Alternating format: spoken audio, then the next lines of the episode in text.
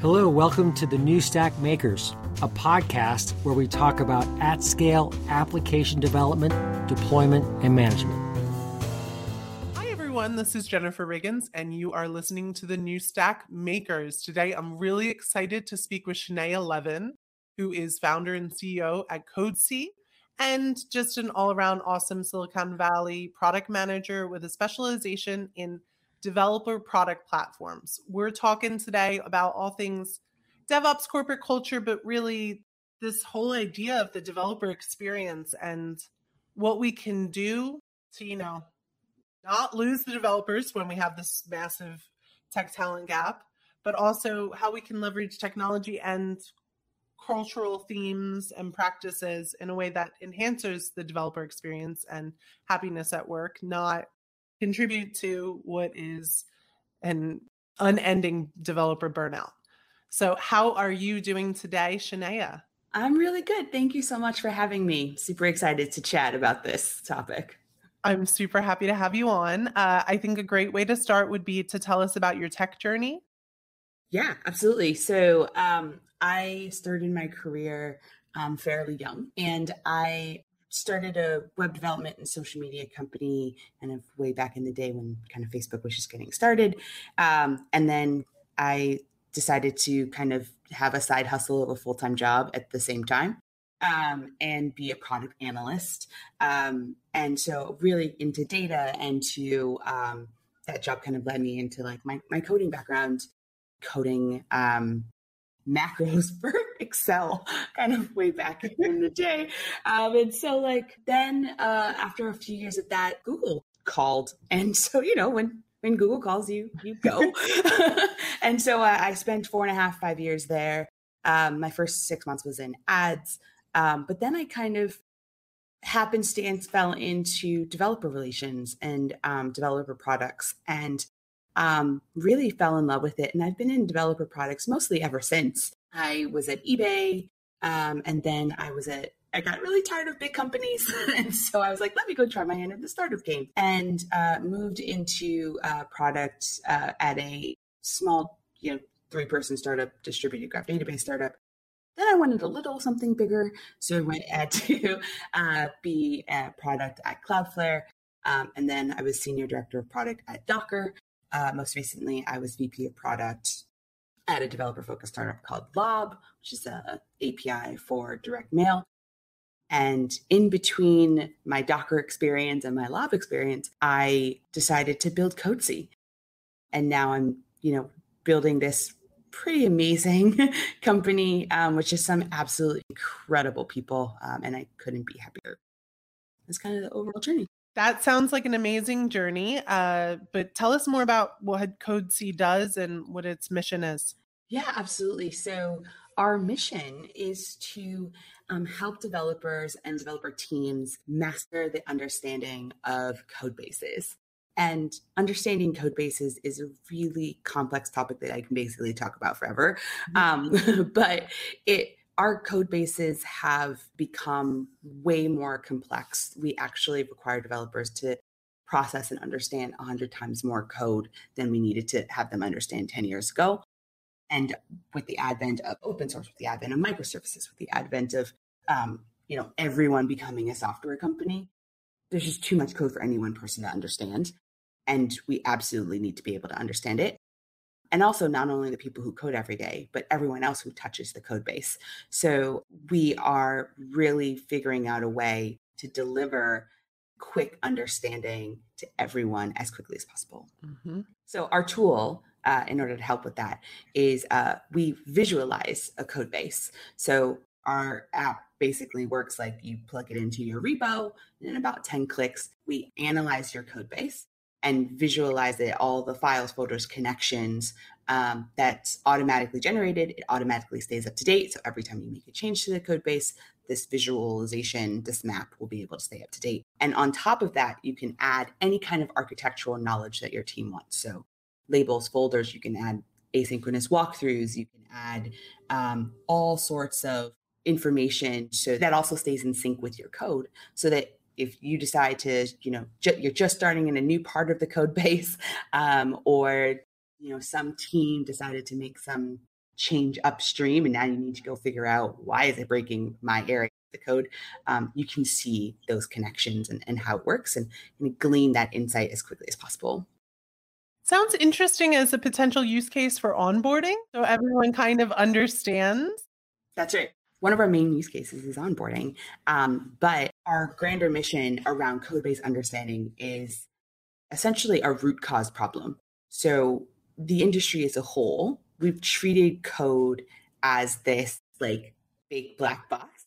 And so we built up this entire industry of tools around this big black box. So like poke it and like tell me when the black box is angry, alert me so I can go figure out why it's angry and fix it. Um, and although we help with onboarding, we also help with just helping to write the right code in general. And our tool essentially just breaks open the black box so that you can understand what's going on um, before you ever write any code. And does that have any security questions or anything? Because people like their little lock boxes because they say it's harder for security, it's harder to hack then. No, I think my analogy around the black box is a little bit different. The black box is to in order to understand how the code works, you need to read it essentially line by line. And mm-hmm then you need to build up a mental model in your head. And that's kind of what keeps people out. And the black box is, as far as security is concerned, we are super secure. It's all in the company's code base, and being able to visualize it really just helps the people working on the code base. But it's not really a security thing. Fantastic. Yeah. yeah. So the estimates of developer burnout are like two thirds that didn't increase from the pandemic. They're saying it was like maybe 62% before and then 68% overall. So it's not a pandemic issue, it's endemic to the tech industry. So we love this idea of developer autonomy and autonomous teams that allows developers to become their true creative selves. But then developers are in charge of so much. I don't know if the listeners have heard about this cybersecurity executive order President Biden signed a couple months ago, but basically it says developers are responsible for the code they're creating and the security of the code, even the code they did before the executive order was signed. So there's just so much cognitive load on the so-called there's no such thing as a full stack developer anymore, probably not even a full stack team. It's all like you said insanely complicated. But now developers are in charge of code, they're in charge of testing, releasing, CI CD pipeline, documentation. As a CEO, how do you manage your own developer workload? How do you make sure they're taking time off and they're trying at so called work life balance? Yeah. So, um, our product actually really helps with this. um, we like to think that the cognitive load is due to the way that developers understand how to code, right? Like, or how the code works in their code bases. And essentially, the way that we onboard to a code base, the way that we understand how it works, and in order to modify it, is simply by reading the code. You read it line by line, and you build up this mental picture in your head. And there's so much code um, that building that mental picture takes a really long time. And every single time you need to modify the code, you need to be able to uh, do that same process. It's the most time consuming, tedious, torturous. Exactly. And, and, a lot of people like before, like we, we, this is just the process. Like we just accept it um, because it's the same way it's always been done. It hasn't changed in 50 years. Like the same way that like, you know, you fed a punch card into an IBM machine and it reads it line by line. Like that is how we read code and understand code today. Um, and so by us being able to create visual pictures to summarize big, large groups of pieces of code, we just hand you that mental model on a silver platter. So you don't actually have to read code and build up the mental model in your head from bottoms up. We actually give it to you from top down. And so that in and of itself saves so much time and how um, we as a as a company save our developers time is one, we use our own product. but two, we encourage our teammates to take time off we are still a pretty small team, um, kind of in the grand scheme of things. So we encourage six weeks of time that we we simply track. Like we technically have an unlimited vacation policy, but we as managers have a spreadsheet that we're tracking people taking time off um, so that we can make sure that they are taking enough. We also try to balance that with like you know our our startup goals uh, so that you know we can actually deliver for our users. Um, so we try to have that balance. But for me personally um, my workload as a founder and as a ceo i this is not representative of my, the company. Um, but i definitely believe in like work life equilibrium as opposed to work life balance and so like i learned about this concept from a book that i read um, by shelley archambault of just like I didn't have a word for it until I read that book. But what we try to do is like combine things to be able to get all the things in that I want to do in my life um, at the same time. So we went to a conference and then took a couple extra days to rest up after the conference and like tropical location. We sometimes I take get my exercise in while I am in a meeting, or sometimes I I think about my schedule for the whole week and on any given day of the week, I might be really into work, but on some days, I might be really more focused on family and my dog, right? So, like, I try to, things kind of swing back and forth. And that's really been kind of the only way for me to kind of balance is to not balance it, if that makes sense yeah, you can't compartmentalize, especially when you are running a business. I somehow am impressed if you are also doing as you're telling them and taking six weeks off a year running your own business and successfully. But that's great if you are. well, so we attempt, we attempt to take time off. Um, whether we do that successfully is a very different question. so you're obviously a scaling startup.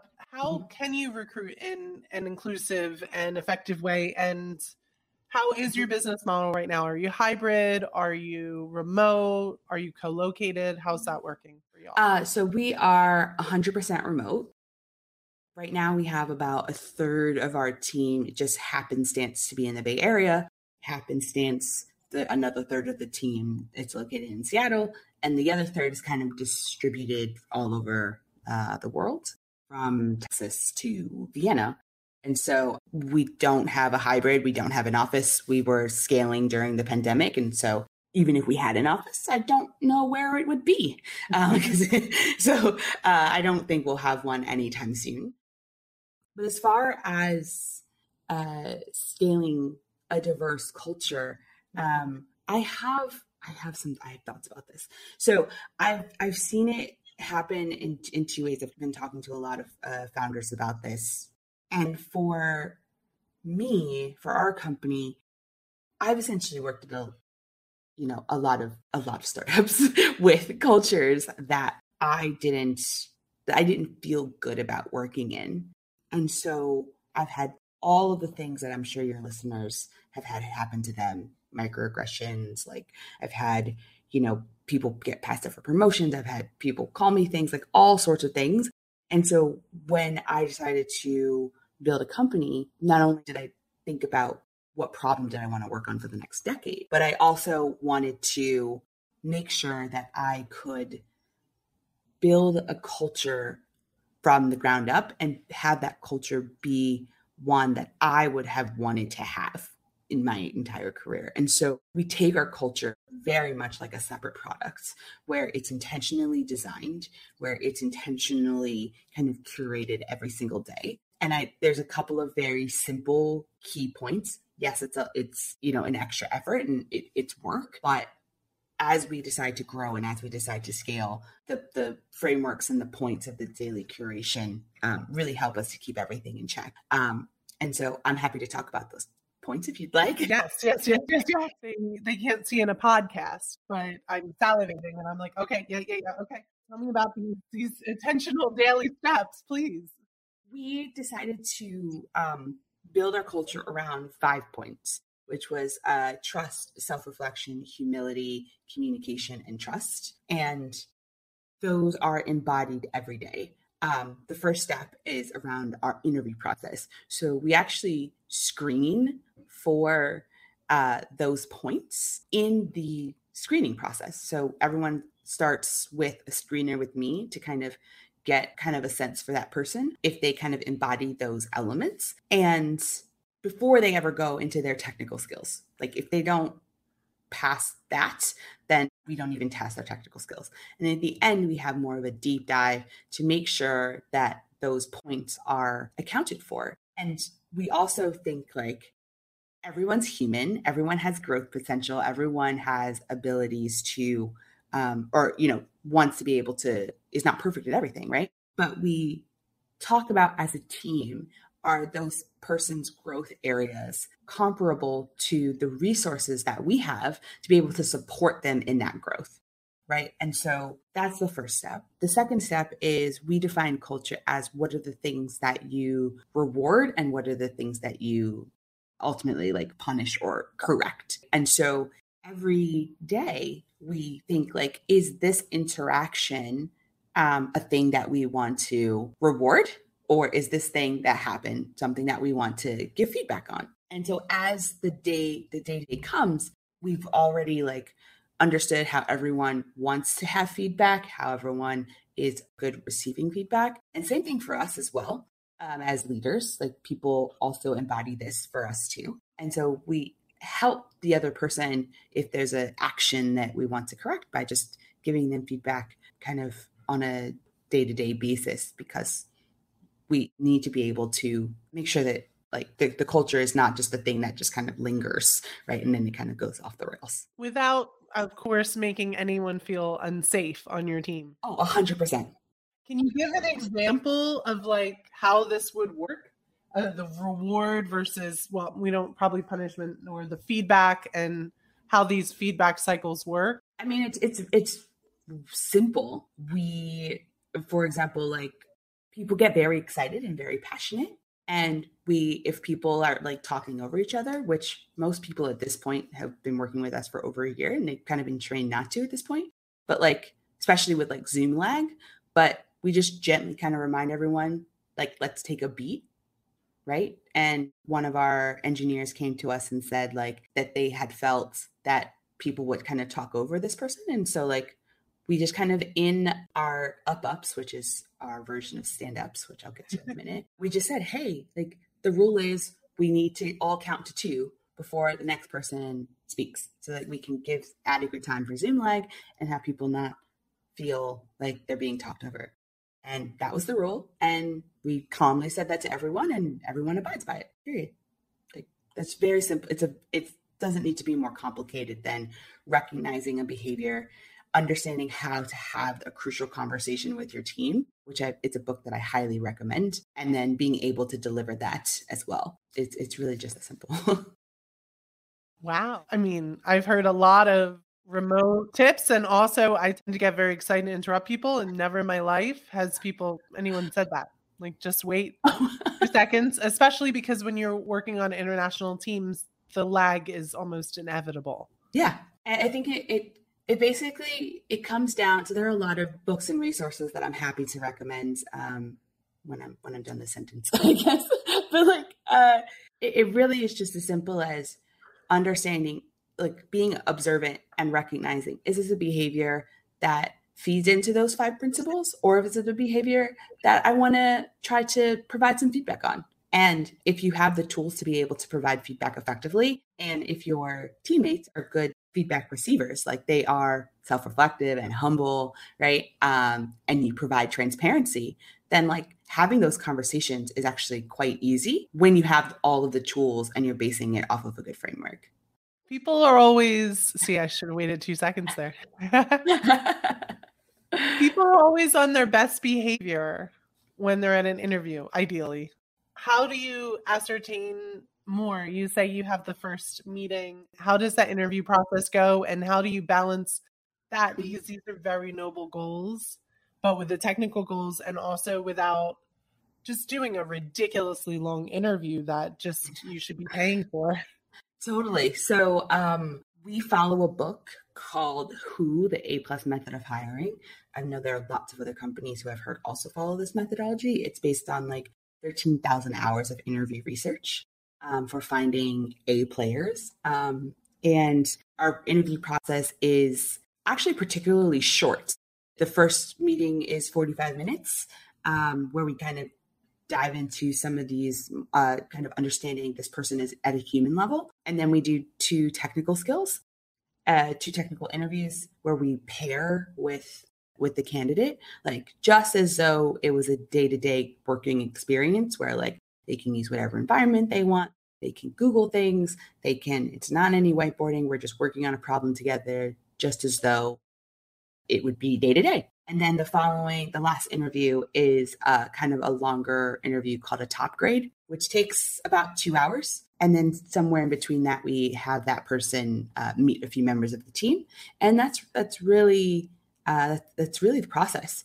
We have pretty large chunks, but it basically takes four or five days or so. It's just very structured. Wow! And when you say four or five days, you mean from start to finish, and they find out? That's right that's super impressive and highly rare. Right.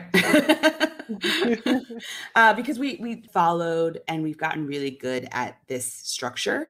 I've done this interview process hundreds of times. My co-founder has done this interview thousands of times. And so we are now in a position to kind of teach and train other people to be able to do it. But the book is very clear. Um, and we had really great success with it. And we know I know a bunch of other companies who've also followed that. I know AppDynamics started to do work on this interview process. I know like Whoopa Health started to. I heard on the podcast that the founder did. So like this is it's not a it's not a secret.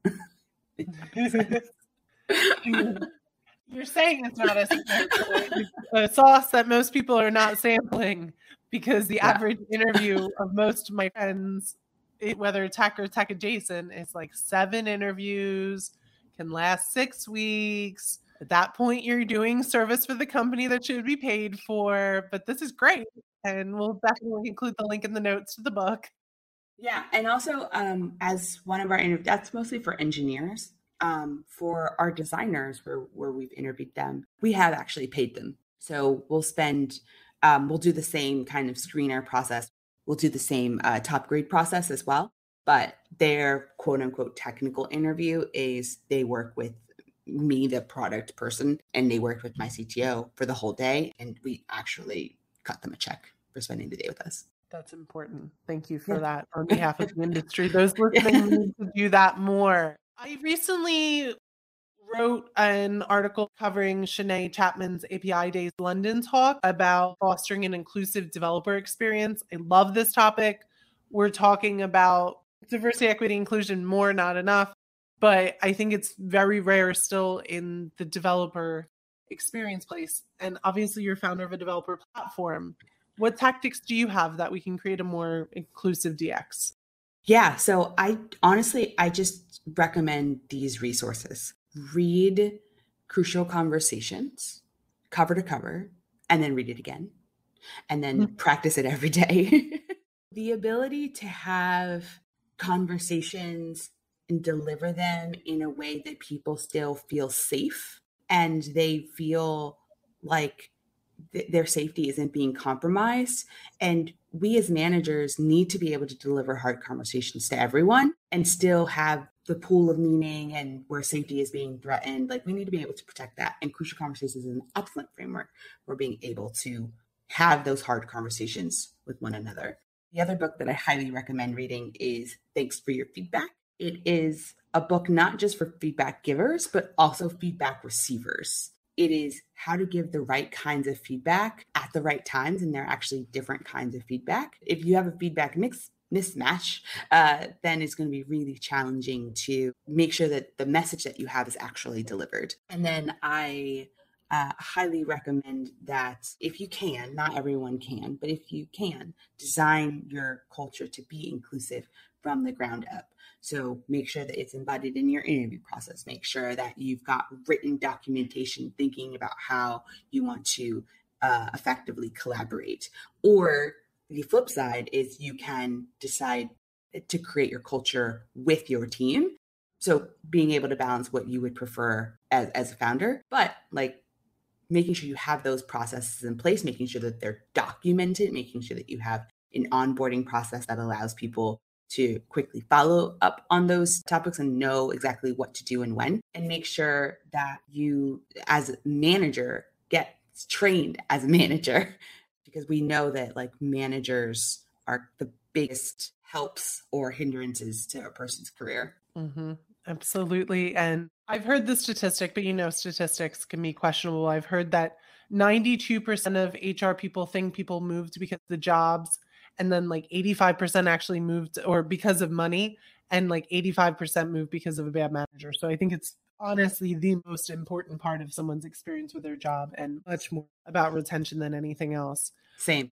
Definitely, those are have to be living documents and processes that right. being to continue to be accountable need to be reflected all the time. We could talk all day, but we have to wrap up. So I have to ask the question that I ask at the end of all my makers interviews. So, what is one thing our listeners can do to help someone else get a leg up in the tech industry? Oh my gosh, is there's I just have to pick one thing? Uh, um, honestly, I think if whether or not this is like a shameless plug um, for you know for CodeSee and like onboarding to new code bases, I definitely think if if someone doesn't want to use our tool, use someone's tool to um, onboard to as many code bases as possible and understand as many code bases as possible. Contribute to open source is a great way to understand a lot of code bases because the more you can see, the more situations you can see, the more you can wrap your head around particular patterns or examples of things, uh, the faster up the ladder you will uh, you will go. Whether that's just getting in or um, progressing. And how's a way to help someone else with that? Like, how could you help someone else in the tech join the tech industry or move up in the tech industry? If you have examples, right, like that you've seen, passing that along to someone else, basically making your own database of like tools and tips and sharing that along. I, I've had friends where we pass interview tips back and forth where on our commutes when we when we had commutes uh, we'd call each other every day and just like practice interview skills and kind of keep mm. those questions in like a like a doc that we can go back and easily refer to. Just being a partner to another person and helping them through it and passing what you learn on to someone else is, is a very simple way to help someone. It all starts with having a conversation. That's super important. Yeah this has been great, Shanea, to have you on again because we have a million other things we want to talk about. Um, and I think you've sold a lot of books today for other people, which is a kind gesture to do. Amazing. I have so many book recommendations. Happy to follow up with all the things that I think will be and that basically changed my life and, and made me a better leader and manager and just a better human. and what a gift to give back back to those writers that they've changed your life that way. That's a wonderful gift to feed back to them. This is Jennifer Riggins on the New Stack Makers talking to Shanea Leven. Thank you and have a great day. Thanks for listening. Subscribe on Simplecast to listen to more episodes on the New Stack Makers. Create and share your favorite audiogram using our Simplecast player. For more articles and great stories, go to thenewstack.io.